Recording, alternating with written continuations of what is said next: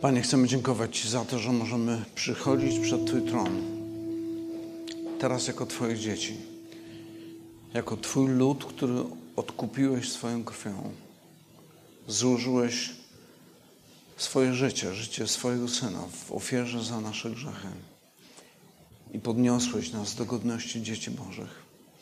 Panie, dziękujemy, że teraz możemy stawać przed Twoim tronem i kiedy przychodzimy przed Twoje oblicze, chcemy modlić się o to, żebyś Ty wyposażał Twój Kościół, byś wypełniał nas Twoim duchem, byś prowadził nas, kierował w naszych myślach, w naszych sercach.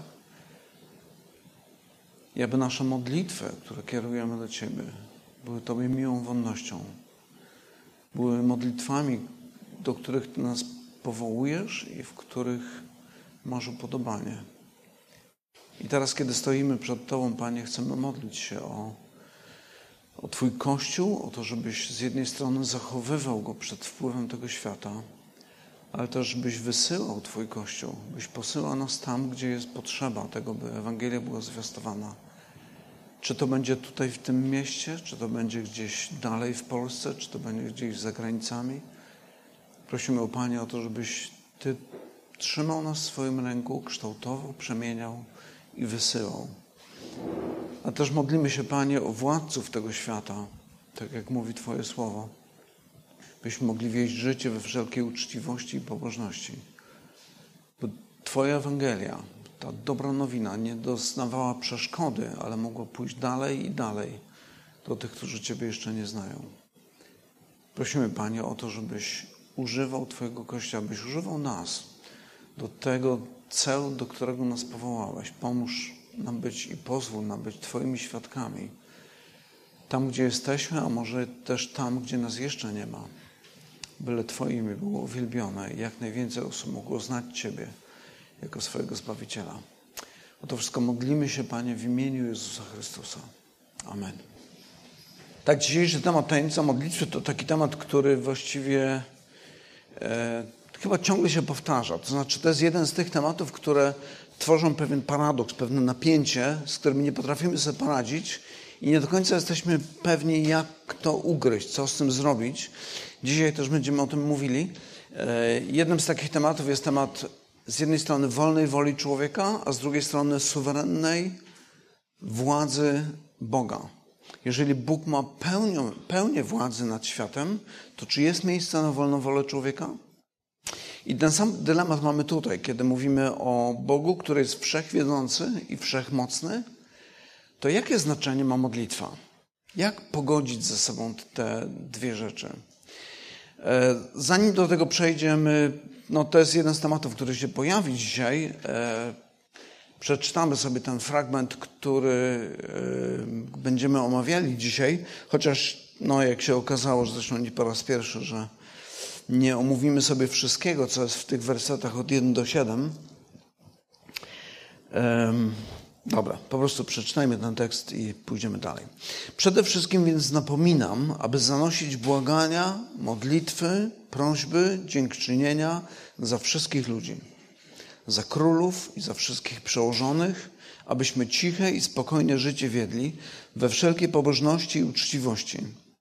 Jest to rzecz dobra i miła przed Bogiem, Zbawicielem naszym, który chce, aby wszyscy ludzie byli zbawieni i doszli do poznania prawdy.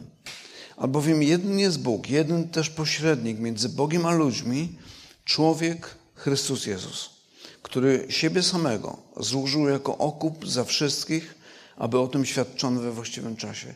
Na to zostałem ustanowiony kaznodzieją i apostołem. Prawdę mówię, nie kłamię, nauczycielem pogan w wierze i w prawdzie. Więc taki bardzo dosadny, bardzo konkretny, bardzo jednoznaczny tekst, gdzie Paweł wzywa do modlitwy i przedstawia jakieś uzasadnienie tego, ale do wyjaśnienia tego wszystkiego, o czym Paweł mówi, będziemy potrzebowali na chwilkę cofnąć się do tego rozdziału pierwszego. W tym rozdziale pierwszym e, Paweł przedstawia taki ogólny powód, dla którego w ogóle pisze ten list. I myślę, że to jest dosyć ważne dla zrozumienia tego rozdziału drugiego całego tego fragmentu z drugiego rozdziału, tak już powiedziałem, nie omówimy, ale myślę, że to pomoże nam zacząć przynajmniej lepiej rozumieć cały ten fragment. Zwróćmy uwagę szczególnie na wersety trzeci i dalej. Paweł mówi tam, gdy wybierałem się do Macedonii, kieruje list do Tymoteusza i mówi, gdy wybierałem się do Macedonii, prosiłem Cię, żebyś pozostał w Efezie i abyś pewnym ludziom przykazał, aby nie nauczali inaczej niż my. Tak więc mamy Tymoteusza, który jest w Efezie, w zborze efeskim, gdzie jest problem. Jest problem, ponieważ pojawili się ludzie, którzy zaczęli przekręcać nauczanie Pawła. Jak czytamy dalej sobie ten fragment, zobaczmy czwarty werset, tam Paweł zwraca uwagę, co jest problemem. Mówi, żeby nie zajmowali się baśniami i niekończącymi się rodowodami, które przeważnie wywołują spory, a nie służą zbawienia, nie służą dziełu zbawienia Bożego, które jest z wiary. I później w siódmym wersecie dodaje jeszcze jedno zdanie. Chcą być nauczycielami zakonu, a nie rozumieją należycie ani tego, co mówią, ani tego, co twierdzą. Tak więc mamy e, młody zbór, gdzie po odejściu apostoła Pawła, no właśnie, pojawiają się jacyś ludzie, którzy zaczynają przekręcać to wszystko, czego apostoł Paweł nauczał. Mówią rzeczy, które są sprzeczne z prawdą Ewangelii i zamiast Ewangelii, zamiast trzymać się Ewangelii, mówią o baśniach, o rodowodach, a Stare Przymierze, czyli ten zakon, jak tu jest tutaj przetłumaczone, przekręcają. Nie rozumieją tego, o co chodzi. I cały ten wywód Paweł kończy w 20 wersecie, kiedy wymienia z imienia Hymeneusza i Aleksandra, Hymeneusz albo Hymeneusz, w zależności od tłumaczenia, one różnie się pojawiają. E, dokładnie nie wiemy, o kogo chodzi. Znaczy, imię Aleksandra było dość popularne i ono pojawia się kilka razy w Nowym Testamencie, więc tak do końca nie jesteśmy pewni, czy to jest ta sama osoba, czy jednak nie. E, Hymeneusz jest wspomniany jeszcze raz w drugim liście do Tymoteusza, ale też wydaje się, że to jest jeszcze jakiś inny Hymeneusz. To jest jakiś człowiek, który podważa ideę zmartwychwstania. Natomiast to, na co chciałbym zwrócić uwagę, i myślę, że to jest ważna obserwacja. Przypomnę, czytamy ten list po to, żeby przyjrzeć się, jak funkcjonował Kościół w I wieku. Po to, żeby zobaczyć, czy my dzisiaj, w XXI wieku, możemy czegoś się nauczyć, czy może coś zaniedbaliśmy. Więc chciałbym zwrócić uwagę na zdanie, które którego Paweł używa, to jest w Dziejach Apostolskich w 20 rozdziale. Tam jest opisana historia, kiedy apostoł Paweł żegna się ze starszymi zboru w Efezie. A Tymoteusz jest w Efezie. Więc mamy sytuację dotyczącą tego samego zboru. Tam Paweł wymienia z imienia tych Himeneusza i Aleksandra. Tutaj mamy sytuację, kiedy Paweł żegna się i później dzieją się jakieś kolejne rzeczy i później następuje ten list. Paweł mówi do nich tak. Miejcie pieczę o samych siebie i o całą trzodę, wśród której was Duch Święty ustanowił biskupami. Nie kojarzyć proszę ze współczesnymi biskupami, to nie o to chodziło. Dzisiaj lepiej by to było przetłumaczyć jako przełożeni czyli nadzorcy dosłownie, takie znaczenie tego słowa. E, Duch Święty ustanowił was nadzorcami czy przełożonymi, abyście paśli zbór pański nabyty własną jego krwią. I teraz ciekawą rzecz mówi. Ja wiem, że po odejściu moim wejdą między was wilki drapieżne, nie oszczędzając trzody. Nawet z pomiędzy was samych powstaną mężowie mówiący rzeczy przewrotne, aby uczniów pociągnąć za sobą.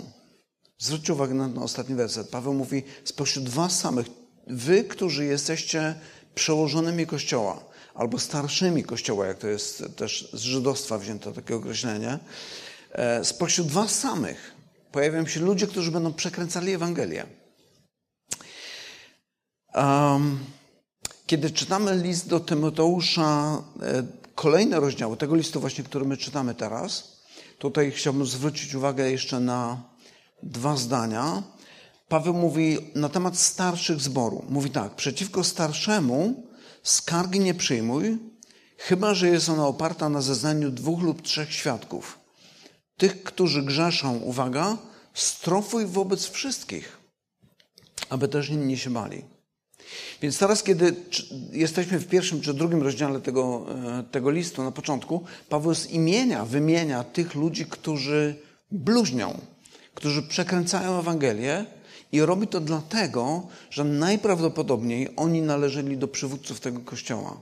Wymienia ich po nazwisku po to, żeby upublicznić problem i powiedzieć, słuchajcie, tak się nie godzi. To, czego nauczają ci ludzie, jest przekręcaniem Ewangelii i pociąga za sobą przekleństwo, jak tłumaczę to zresztą w innych e, listach. E, jak czytamy ten list do Tymoteusza dalej, to tam jeszcze pojawia się jeszcze jedno imię, Filetos, e, który też właśnie z kwestii zmartwychwstania miał jakiś problem. E, I ci ludzie, tak jak widzieliśmy, skoncentrują się na jakichś baśniach żydowskich, na rodowodach i na przekręcaniu zakonu. I myślę, że to jest bardzo ważne, byśmy to zrozumieli, ponieważ bez tego będziemy mieli kłopot później właśnie w tym drugim rozdziale. Kiedy mówi o rodowodach, to jest chyba najbardziej takie, taka znamienna uwaga, no to po co się mówi o rodowodach? No o rodowodach mówi się po to, żeby wykazać mój związek z tymi, którzy byli ważni w przeszłości. Na przykład Abraham, ojciec, no w Nowym Testamencie ojciec wiary, ale dla Żydów protoplasta judaizmu. Więc jeżeli ja potrafię pokazać, że mój rodowód sięga do Abrahama, to znaczy, że jestem prawdziwym Żydem. Dlaczego? Ponieważ ci ludzie, i to było związane, zdaje się, z tą sektą Eseńczyków, jeszcze jakimiś tam innymi ludźmi, ugrupowaniami, byli kimś w rodzaju takich, jak to nazwać, no ludzi, którzy mówią, zbawienie i poznanie Boga jest tylko dla wtajemniczonych, jest tylko dla niektórych, już nawet nie tylko Żydów, ale Żydów, którzy spełniają określone warunki. Później, kiedy czytamy ten list, widzimy, że ci ludzie na przykład zabraniają zawierania związków małżeńskich. Dlaczego? No bo jak nie będziesz w związku małżeńskim, to będziesz bardziej święty. Nie będziesz oddany cielesności, tylko będziesz świętym człowiekiem. I apostoł Paweł walczy z tymi ludźmi teraz i mówi: Słuchajcie, tak nie jest. To jest nieprawda, ponieważ Ewangelia jest dla wszystkich, niezależnie od tego, czy są Żydami, czy nie. I to, czego nauczają ci ludzie, zobaczcie, on tutaj w wersecie szóstym mówi, że to wszystko prowadzi tylko do sporów i kłótni. Tak, to prowadzi do sporów i kłótni, a nie do tego, co było celem zwiastowania Ewangelii, czyli budowania społeczności ludzi, których wiąże ze sobą miłość. Miłość, która jest jakby owocem tej, tej nowej, nowego rodzaju wspólnoty. I teraz, kiedy przejdziemy do tego drugiego rozdziału, zauważcie, że w tym drugim rozdziale on kilka razy podkreśla słowo wszyscy. E, w pierwszym wersecie, w drugim, czwartym, szóstym e, mówi o, o dziękczynieniu i modlitwie o dziękczynieniu za wszystkich ludzi, za królów, za wszystkich przełożonych. I później czwarty werset, że Bóg chce, aby wszyscy byli zbawieni i szósty werset, który siebie samego złożył jako okup za wszystkich. I to jest temat, który w szczegółach go omówimy sobie za przy następnej okazji, jak będę miał okazanie, ale to jest temat, który budzi kontrowersje. Jak to jest, czy Chrystus rzeczywiście umarł za wszystkich i wtedy mamy, to tylko zasygnalizuje pewien problem. Jeżeli rzeczywiście Chrystus umarł za grzechy wszystkich, w sensie każdego pojedynczego człowieka, który w historii świata od stworzenia aż do dzisiaj, czy do końca, kiedykolwiek żył na ziemi. Jeżeli Chrystus spłacił dług za każdego z nich, no to nawet w prawie mamy taką zasadę, że nie można dwa razy karać za to samo przestępstwo. Jeżeli rzeczywiście Chrystus umarł za każdego poszczególnego człowieka, to oni są już wolni. To jakby mamy tak zwany uniwersalizm, czyli wszyscy ostatecznie trafią do nieba. I to oczywiście daje tutaj pole, e, znaczy rozbudza wyobraźnię niektórych, którzy mówią, a to może to znaczy, że piekła w ogóle nie będzie. I że w ogóle to gadanie o piekle to jest psu na budę, że to w ogóle nie ma czegoś takiego. No oczywiście Pan Jezus chyba więcej mówił o piekle niż o niebie, no ale to już te osoby pomijają to. Ale to Trochę więcej będzie o tym następnym razem. I jeszcze tutaj zwraca uwagę na człowieczeństwo Jezusa. Zwróćcie uwagę, że to jest jeszcze bardziej kontrowersyjna rzecz, ponieważ wierzymy, że Jezus jest synem Bożym, czyli jest z natury Bogiem, ale tutaj Paweł w tym fragmencie podkreśla, e, kiedy mówi o tym, że pośrednikiem jest człowiek Chrystus Jezus. Dlaczego on to mówi? No właśnie w opozycji do tych ludzi, o których mówi w pierwszym rozdziale. Ludzi, którzy mówią, musisz być Żydem. I to nie tylko po prostu Żydem, musisz być Żydem, który spełnia określone warunki. Musisz być wtajemniczony, Najlepiej, jeżeli nie będziesz w związku małżeńskim, będziesz tym człowiekiem naprawdę uduchowionym i wtedy dla ciebie jest zbawienie. Paweł mówi, nie, nie, nie. Zbawienie jest dla wszystkich. Niezależnie od tego, czy jesteś Żydem, czy nie jesteś Żydem. Ponieważ Chrystus, który umarł za nasze grzechy, jest przede wszystkim nie Żydem, tylko przede wszystkim jest człowiekiem. Oczywiście on nie kwestionuje boskości Jezusa, co widać we wszystkich jego listach, ale to wszystko, co mówi, jest przeciwieństwem tego, czego nauczają ci ludzie.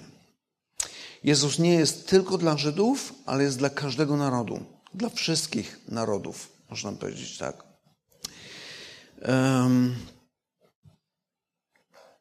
I teraz z tego powodu właśnie, że Chrystus jest dla wszystkich, pojawia się to pierwsze zalecenie, które mamy w wersetach pierwszym i drugim. Paweł napomina do modlitwy i mówi przede wszystkim, więc napominam, aby zanosić błagania, modlitwy, prośby, dziękczynienia za wszystkich ludzi, czyli nie tylko Żydów, nie tylko wtajemniczonych, za królów i za wszystkich przełożonych, abyśmy ciche i spokojne życie wiedli we wszelkiej pobożności i uczciwości. Nie tylko za Żydów, ale wszystkich ludzi. I co więcej, wymienia jeszcze funkcje publiczne albo funkcje polityczne, które ci wszyscy ludzie, o których mamy się modlić, zajmują. Na przykład królowie i wszyscy przełożeni. I to warto przypomnieć, że królowie i prawie wszyscy przełożeni w tamtym czasie to byli poganie.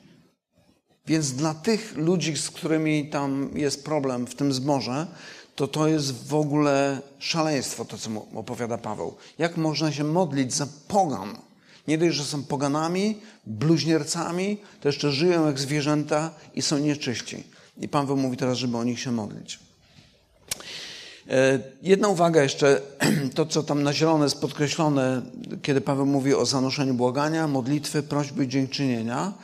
One, no niektórzy próbują dzielić włosa na czworo i tam próbują analizować każde słowo oddzielne. Myślę, że nie ma w ogóle takiej potrzeby. Myślę, że generalnie chodzi o przychodzenie do Boga w sprawie tych ludzi czy nazwiemy to błaganiem, czy modlitwą, czy e, prośbą, to jakby nie ma znaczenia. Oczywiście dziękczynienie jest innego rodzaju przychodzeniem do Boga. I to jest ciekawa rzecz. Bo jakby sama modlitwa, to do niej jeszcze wrócimy później na końcu, ale chciałbym teraz skupić się na tym dziękczynieniu, o którym Paweł mówi. O dziękczynieniu związanym ze świecką władzą. Z, e, dziękczynieniu za niewierzących ludzi, którzy sprawują władzę. To jest no, co najmniej intrygujące, dla niektórych pewnie oburzające, ale jest to taka ciekawostka. I myślę sobie tak, że jeżeli spojrzymy zaraz na, na dwa teksty biblijne, to myślę, że zobaczymy to, że władza świecka nie jest przekleństwem dla Kościoła, czy władza świecka jako taka nie jest przekleństwem dla Kościoła, ponieważ władza świecka ma funkcję wyznaczoną przez Boga po to, żeby tą funkcję spełniali. I zwróćmy uwagę na dwa fragmenty. Jeden z listu do Rzymian z 13 rozdziału i drugi później jeszcze z listu Piotra. I Paweł tam mówi takie słowa. Każdy człowiek niech się poddaje władzom zwierzchnim, bo nie ma władzy jak tylko od Boga. Kto był cesarzem w czasach Pawła? Pamiętacie? Zdaje się, że Neron. I Paweł mówi, nie ma władzy jak tylko od Boga, a te, które są, przez Boga są ustanowione. Przeto kto się przeciwstawia władzy, przeciwstawia się Bożemu postanowieniu, a ci, którzy się przeciwstawiają, sami na siebie potępienie ściągają. Rządzący bowiem nie są postrachem dla tych, którzy pełnią dobre uczynki, lecz dla tych, którzy pełnią złe. Chcesz się nie bać władzy, czyń dobrze, a będziesz miał od niej pochwałę. Oczywiście to traktujemy jako pewną zasadę, a nie pojedyncze przypadki, gdzie władza nadużywa swojej władzy. Jest ona bowiem na służbie u Boga, tobie ku dobremu, ale jeśli czynisz źle, bój się, bo nie na próżno miecz, miecz nosi. Wszak jest sługą Boga, który odpłaca w gniewie temu, co źle czyni. Jedna może jeszcze taka uwaga.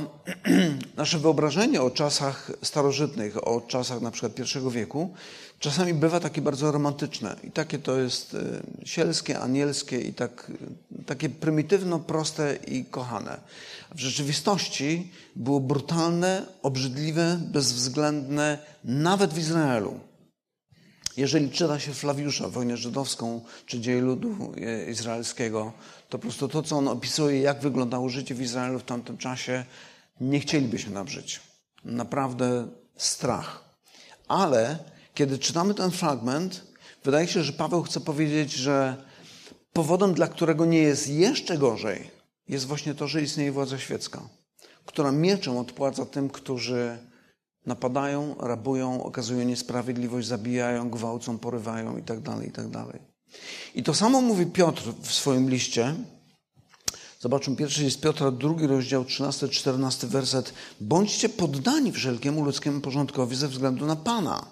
Czy to królowi jako najwyższym władcy, czy to namiestnikom jako przezeń wysłanym do karania złoczyńców, a udzielania pochwały tym, którzy dobrze czynią.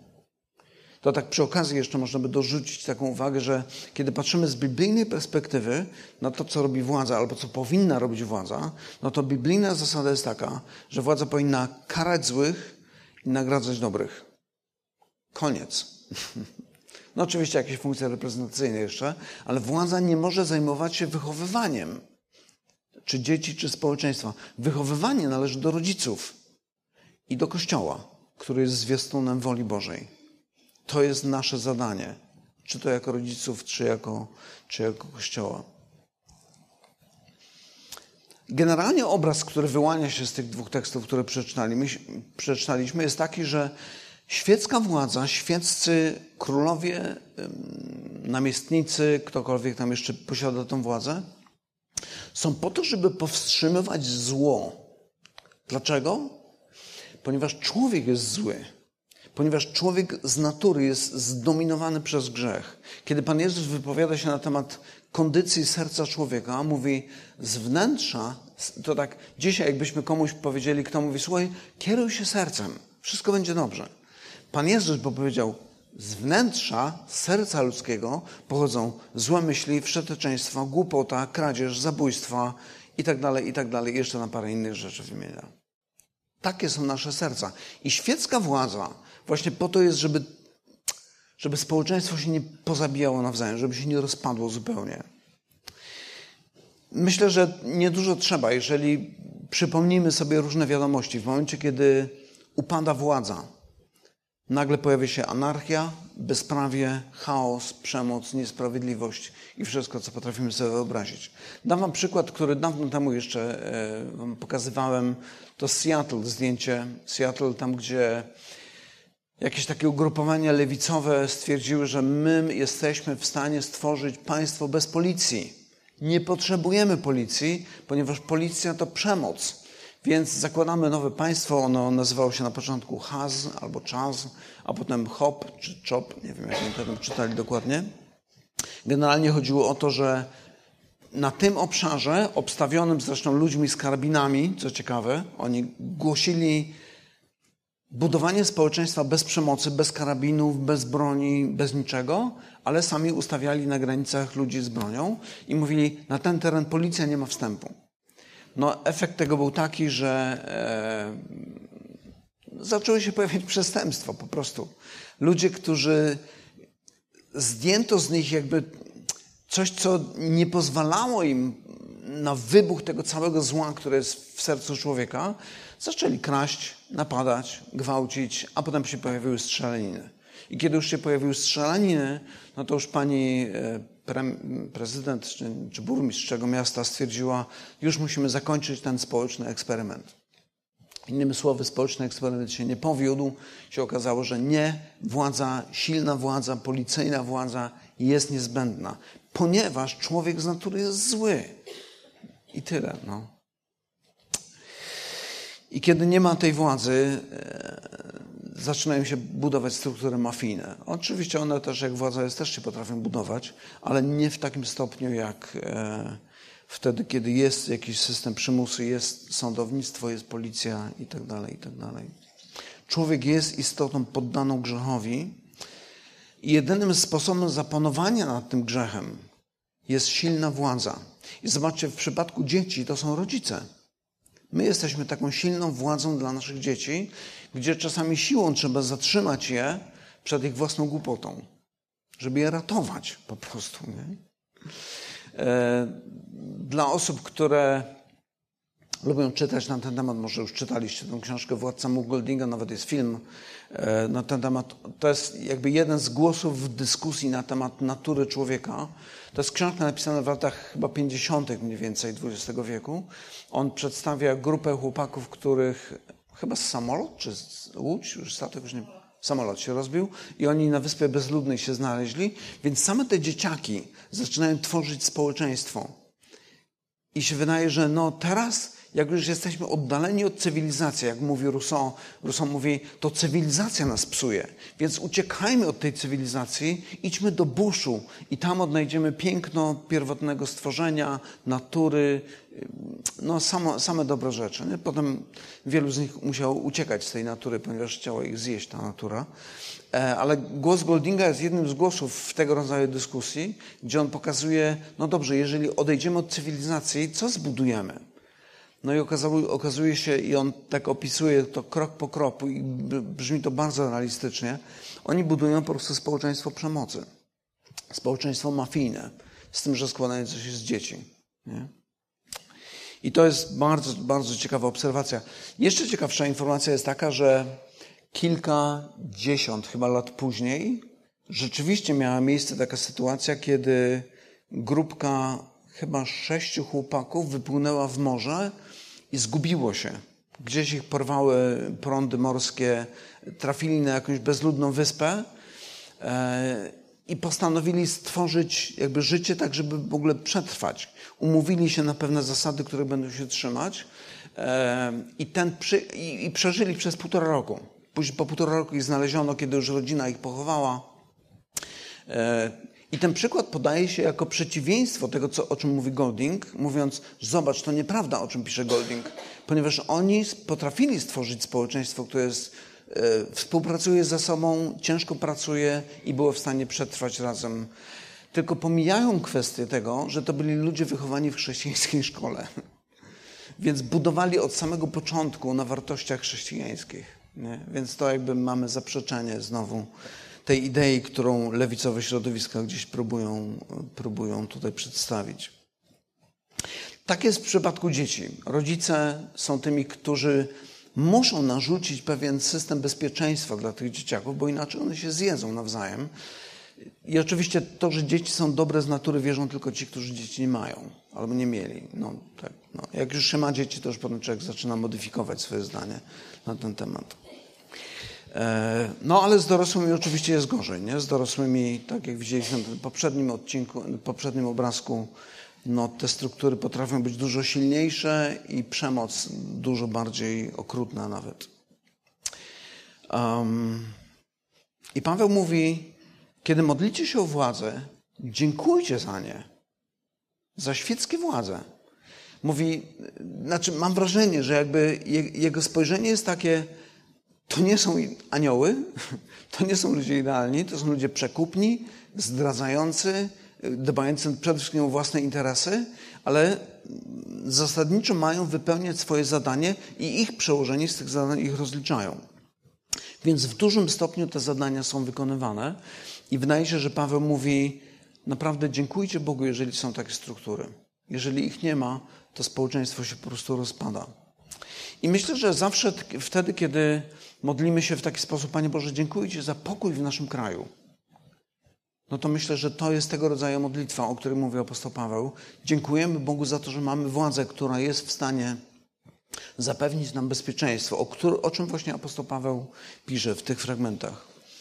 Um, musimy też pamiętać o tym, to już właściwie troszeczkę wspominałem, znane hasło: władza korumpuje, Władza absolutna korumpuje w sposób absolutny. Za wschodnią granicą widzimy, jak to wygląda w praktyce. E, Ale kiedy czytamy też Boże obietnice, to akurat nie mam, nie mam tych tekstów biblijnych, ale zobaczcie, za każdym razem, kiedy w psalmach Dawid ścigany przez swoich e, wrogów, Saula, który jest królem, który chce go zabić. I co ciekawe, Dawid ma nawet możliwość jakby dokonania takiego skrytobójstwa na Saulu, to tego nie dokonuje, ponieważ mówi, droga niesprawiedliwego jest krótka. On daleko nie zajdzie. W pewnym momencie nastąpi kres jego życia. Nie? Jak czytaliśmy dzieje apostolskie, widzieliśmy Heroda, jednego z tych Herodów, tam, tam jest czterech albo pięciu nawet, e, który uzurpuje sobie boskie prawo do stanowienia, do zarządzania, robienia tego, co chce i w pewnym momencie pojawia się anioł, który sprawia, że następuje kres jego życia. Nie? Poraził go, tam jest napisane i jest jego koniec. Myślę, że Putinowi też się wydaje, że nikt do niego nie dotrze, ale myślę, że on nie zna mocy Bożej, a myślę, że jego dni są policzone.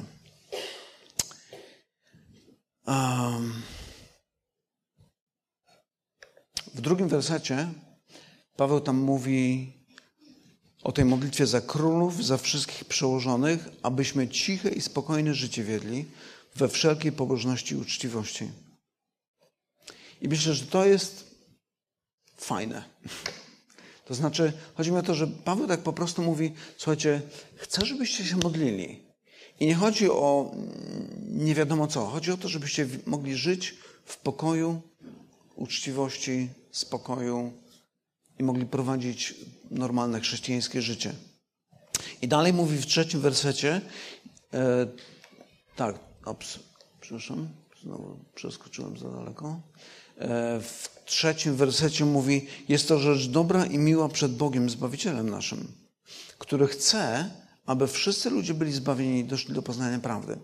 I to jest ciekawy wątek, że apostoł Paweł wiąże modlitwę o władzę z modlitwą o misję i ewangelizację, o nawrócenie.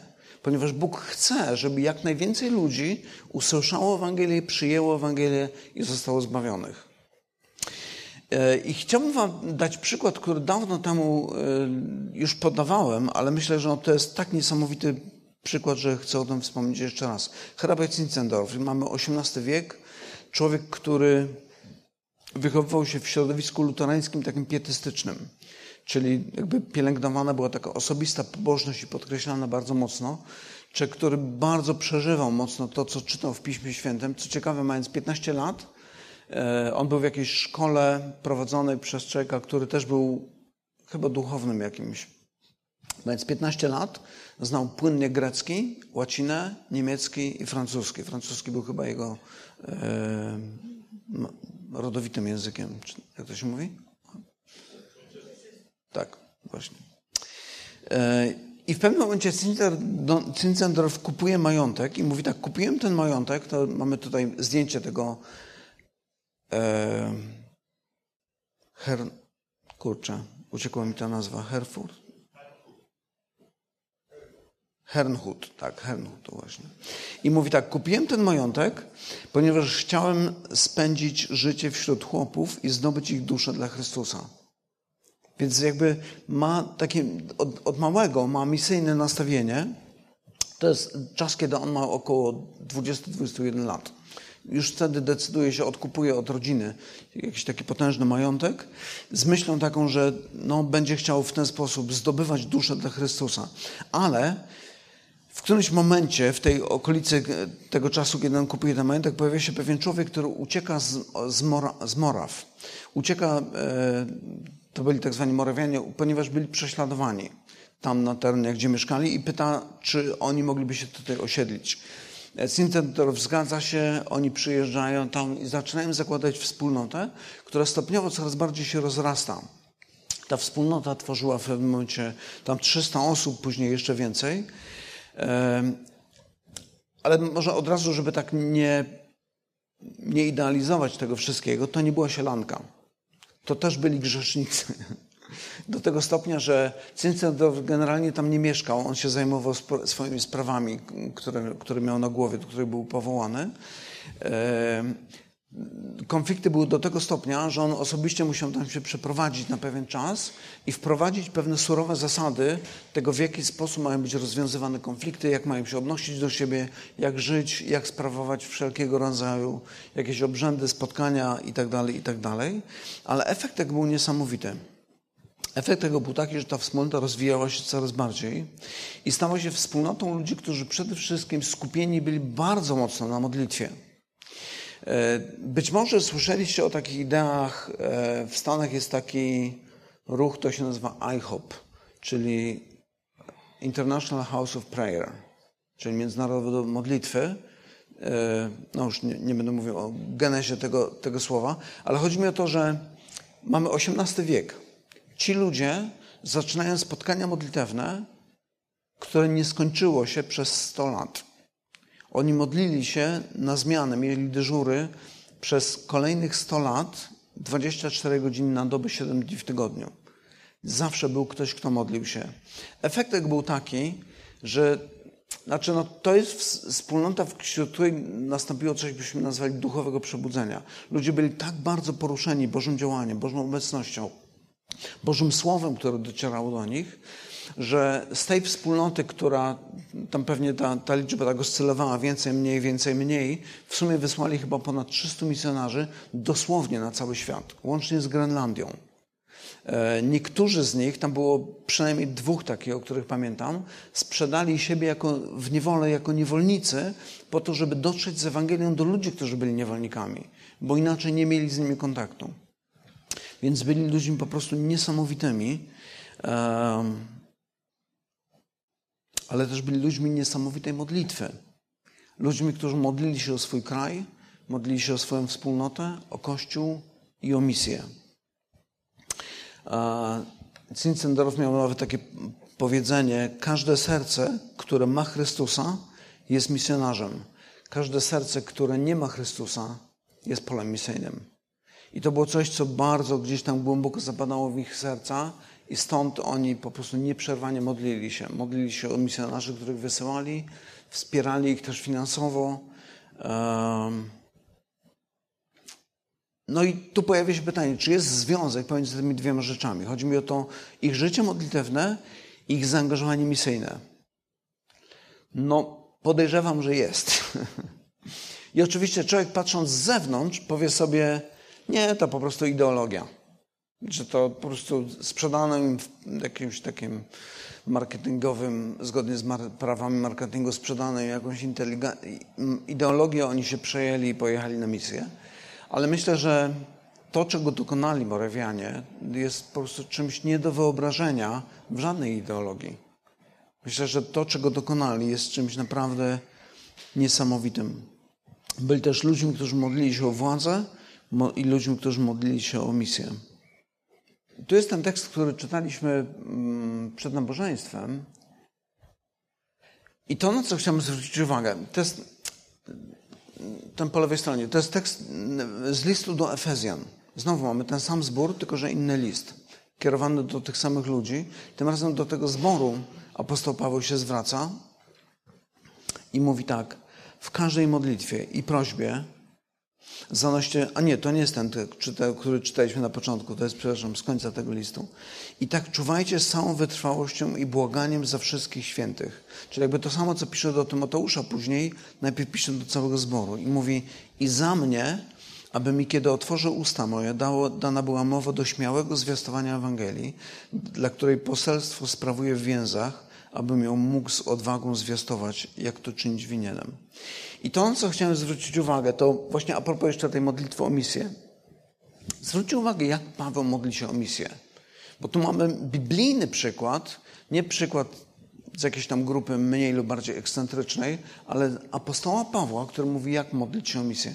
Mówi, módlcie się i za mnie, aby mi, kiedy otworzę usta moje, dana była mowa do śmiałego zwiastowania Ewangelii. Innymi słowy, Paweł mówi: módlcie się odwagę, żebym nie ulegał tej presji zewnętrznej, żeby modyfikować Ewangelię, żeby przypodobać się albo tym, albo tamtym ludziom. Żeby Ewangelia pozostała Ewangelią. I wtedy, kiedy Ewangelia jest Ewangelią, Ewangelia ma moc przemieniania serca ludzi. I chodzi mi o to, żeby zwrócić uwagę na to, jak my dzisiaj modlimy się o, ewangel o ewangelizację, o misję. Mam wrażenie, że czasami modlimy się, ja kiedyś tak się modliłem, powiedzmy, e, o nawrócenia, o jak najwięcej nawróceń i im więcej tych nawróceń, tym, tym większy sukces. Ale apostoł Paweł mówi inaczej. Paweł mówi, módlcie się o odwagę dla mnie, żebym nie zmieniał Ewangelii. Ewangelia zrobi swoje, byle Ewangelia była zwiastowana. Módlcie się o odwagę dla mnie, żeby, ta, żeby głosić tę Ewangelię. Um. No i teraz praktyczne zastosowanie. W jaki sposób powinniśmy stosować to, o czym apostoł Paweł pisze tutaj? I od razu powiem tak, u nas na nabożeństwie zwykle, kiedy mamy modlitwę, to jest to modlitwa osoby, która modli się w imieniu całego zboru. Modlimy się jakby no, publicznie, kiedy modlimy się jakby w imieniu wszystkich, którzy są zebrani, ale mamy też grupy domowe, mamy też no, osobiste życie chrześcijańskie i myślę, że tutaj chciałbym Was gorąco zachęcić i napomnieć może też do tego, żebyśmy podjęli tą walkę o wiarę, o której mówił apostoł Paweł. Ostatnio mówiliśmy o tym. Czyli modlili się o nasze władze i modlili się o ewangelizację, o misję. I myślę, że kiedy modlimy się w taki sposób, dokładnie jak apostoł Paweł mówi w tym fragmencie naszym, to Bóg zaczyna zmieniać nasze serca, poruszać nas i wysyłać tam, gdzie chce. Czasami mówimy o naszych planach związanych z budynkiem, e, z tym, co chcielibyśmy zrobić, ale zobaczcie, to wszystko musi być powiązane z tym, o czym mówi apostoł Paweł. Jeżeli my zaczniemy tworzyć jakieś swoje odlotowe wizje i pomysły, ale to nie będzie związane z celem, dla którego my zostaliśmy, zostaliśmy tutaj na ziemi po naszym nawróceniu, czyli misja ewangelizacja, to myślę, że Bóg tego nie wysłucha. Ale jeżeli modlimy się w tym duchu, tak jak apostoł Paweł tutaj mówi, w tym, w tym naszym fragmencie, to myślę, że Pan Bóg będzie nas z tym prowadził. Być może będzie kształtował nasz sposób myślenia, przemieniał nas po to, żebyśmy byli lepszymi wykonawcami Jego woli. Jeden przykład tylko e, Klemensa Rzymskiego, człowieka, który żyje zasadniczo w pierwszym wieku, umiera w około 101. Przykład modlitwy jego, e, w jaki sposób modli się o władzę. Mówi, obdarz ich, Panie, zdrowiem, pokojem, harmonią, równowagą, by mogli nienagannie sprawować rządy, jakie im powierzyłeś, by sprawowali. Panie, kieruj ich zamiarami według tego, co jest dobre i miłe w Twoich oczach, by przez wierne sprawowanie władzy, którą im dałeś w pokoju i łagodności, mogli doświadczać Twojej łaski. To podaję tylko jako taki przykład, jak może wyglądać, jak wyglądała dokładnie modlitwa akurat właśnie tego Klemensa Rzymskiego. I myślę sobie niestety, że chrześcijanie pierwszego wieku mogą być no, zawstydzeniem dla nas. I tylko, nie tylko pierwszego wieku, ale też e, ci mieszkańcy Hernhut, Morawianie, zawstydzeniem dla, dla nas, dla współczesnego Kościoła, w związku z tym, jak powinniśmy modlić się o świat, jak powinniśmy modlić się o misję ewangelizację. Ostatnia kwestia, e, to już ostatni element będzie tego kazania, to taka odwieczna tajemnica i pytanie, jak pogodzić ze sobą właśnie Jaki sens ma nasza modlitwa w sytuacji, kiedy Pan Bóg wszystko wie i wszystko może i wszystko sprawuje według zamysłu swojej woli? Bóg jest wszechwiedzący. Ja mu przecież niczego nowego nie powiem. Więc po co w ogóle wychodzić z czymś takim? Modlitwa moja też nie jest źródłem mocy, bo to nie modlitwa sama w sobie ma moc. Tak może zwolennicy New Age by mówili, że, albo jakichś tam wschodnich religii, że modlitwa jako taka ma moc. Tym, który ma moc, jest Bóg. Bóg, który stoi za tą modlitwą i odpowiada na tą modlitwę, ale nie nasza modlitwa, nie my. Nie my. Um, zwrócę uwagę tylko na trzy fragmenty z pisma. E, pierwszy to jest z Księgi Objawienia, i to jest, y, powiem o kilku myślach, które zaczerpnąłem z książki Ola Helesbiego o modlitwie. Ona ma no, dwa wydania, bo jedno było o modlitwie, drugie jest modlitwa. Co ciekawe, ta książka jest też na YouTubie, ktoś ją czyta po prostu. Nagrali to gdzieś tam, można sobie znaleźć, może pod linkiem, pod nagraniem, tam wrzucimy link do tego, do tego nagrania. Ale zobaczmy, co mówi, co mówi Pismo. I I ten Olheleswi właśnie zwraca uwagę na ten fragment Objawienia 3.20, fragment, który często jest cytowany w kontekście nawrócenia człowieka. I mówi tak, oto stoję u drzwi, to są słowa Jezusa, oto stoję u drzwi i kołaczę, jeśli ktoś usłyszy głos mój i otworzy drzwi, wstąpię do niego i będę z nim wieczerzał, a on ze mną. I wielu ludziom wydaje się, że to jest mowa o nawróceniu, ale zauważcie, te listy w Księdze Objawienia to są listy do zborów, do wierzących ludzi. I do nich Jezus mówi takie słowa. Oto stoję u drzwi i kołaczę. Innymi słowy, Chrystus mówi: Ja jestem Panem Kościoła i ja jestem tym, który posyła swój Kościół. Ja jestem tym, który przemawia od swojego Kościoła. Jeżeli odpowiecie na mój głos, doświadczycie społeczności ze mną, jakiej wcześniej nie znaliście. I to jest związane z tym, co znajdujemy w księdze Amosa. E, w księdze Amosa, Amos, kiedy mówi o swojej służbie prorockiej, mówi coś takiego: Zaiste nie czyni wszechmogący Pan nic, jeżeli nie objawił swojego planu swoim sługom prorokom. I to jest jakby tajemnica dla nas. Dlaczego tak jest, że Bóg, który sprawuje no, historię świata, powiedzmy od początku stworzenia, czyni pewne rzeczy, ale zanim to uczyni, objawia to swoim sługom prorokom, oni to ogłaszają, a potem to się dzieje. Dlaczego tak jest? Nie wiem. Ale taki jest Boży sposób działania. Myślę, że to ma wpływ, ma znaczenie dla ludu Bożego, tak powiem ogólnie. Innymi słowy, są takie okresy w życiu Kościoła, kiedy Pan Bóg kładzie nam na serce w wyjątkowy sposób coś. I to jest zaproszenie do modlitwy. Bóg mówi: Chcę, abyście się o to modlili. Chcę Was pobudzić do tego, żebyście modlili się i modlili się o to publicznie nawet. A wtedy, kiedy będziecie publicznie o tym mówić, ja to spełnię. I teraz pojawia się jeszcze inne pytanie. Czy to znaczy, że wszystkie moje pragnienia, które się we mnie pojawiają, albo wśród nas gdzieś tam, są od Boga? No nie. I tutaj to już będzie ostatni tekst na dzisiaj, który przeczytamy sobie. Psalm 37, bardzo znane słowa. Rozkoszuj się Panem, a da Ci, czego życzy sobie serce Twoje. Bóg mówi, ja spełnię pragnienia Twojego serca.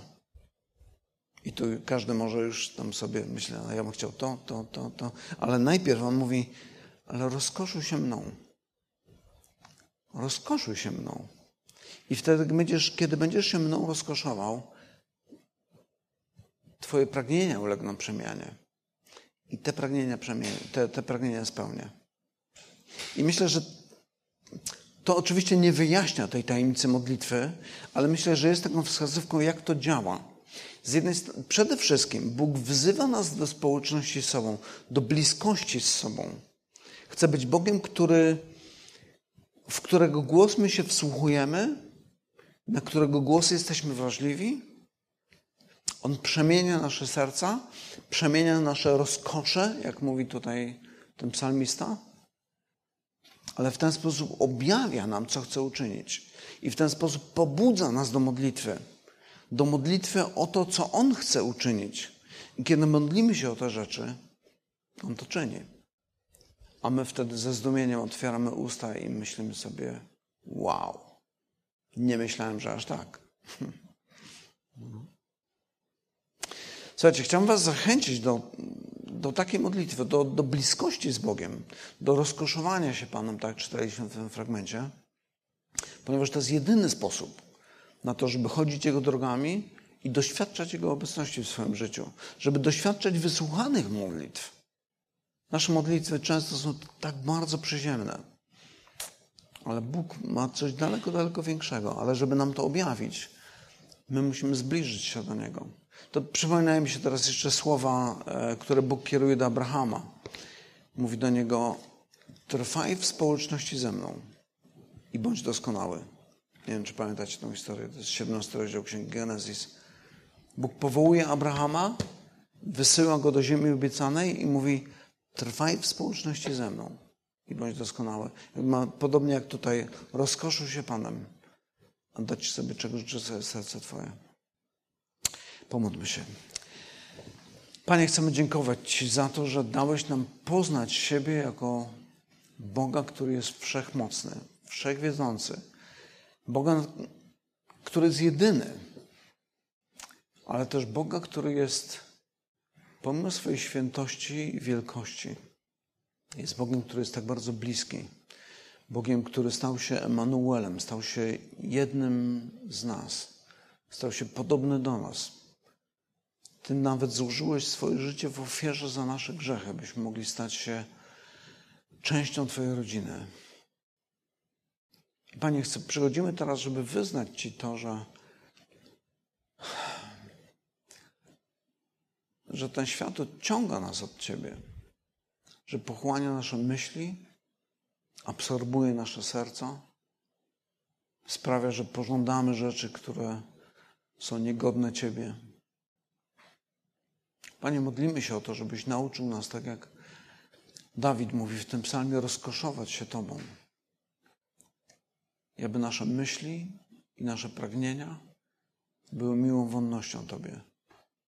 Żebyśmy mogli doświadczać Twojej obecności, doświadczać Twojego działania. Panie, przynosimy Ci całą naszą wspólnotę. To, co jest przed nami jeszcze, czego nie znamy. Panie, Ty jesteś Panem historii, ale nie tylko historii, ale też Panem przyszłości. I w Twoje ręce, Ojcze, chcemy się powierzyć. Chcemy prosić Ciebie o to, żebyś prowadził nas, ale w tym prowadzeniu pomóż nam, Panie, być blisko Ciebie, trwać w społeczności z Tobą, być wsłuchanymi w Twój głos, pozwolić na to, by nasze serce było ukształtowane przez Ciebie, byśmy pragnęli tego, czego Ty pragniesz, byśmy kochali to, co Ty kochasz, byśmy szli drogami, chodzili drogami, którymi Ty chodzisz, Panie. Powierzamy Tobie naszą przyszłość, powierzamy Tobie nasz zbór, powierzamy Tobie też te wszystkie kwestie materialne związane z miejscem spotkań, chociażby, czy miejscem służby w ogóle naszego zboru. Prosimy, prowadź nas w tym. Chroń przed pochopnymi decyzjami, obdarzaj mądrością, która z góry stępuje, byśmy robili to, co będzie podobało się Tobie, byśmy przynosili Tobie chwałę, by nasze wspólne życie było ozdobą Ewangelii, było świadectwem, któremu ludzie nie będą potrafili się przeciwstawić, bo będą widzieli Twoją obecność, Twoje działanie, Twoją łaskę, Twoją dobroć, Twoją miłość. Ja to wszystko prosimy Cię, Panie, w imieniu Jezusa. Amen.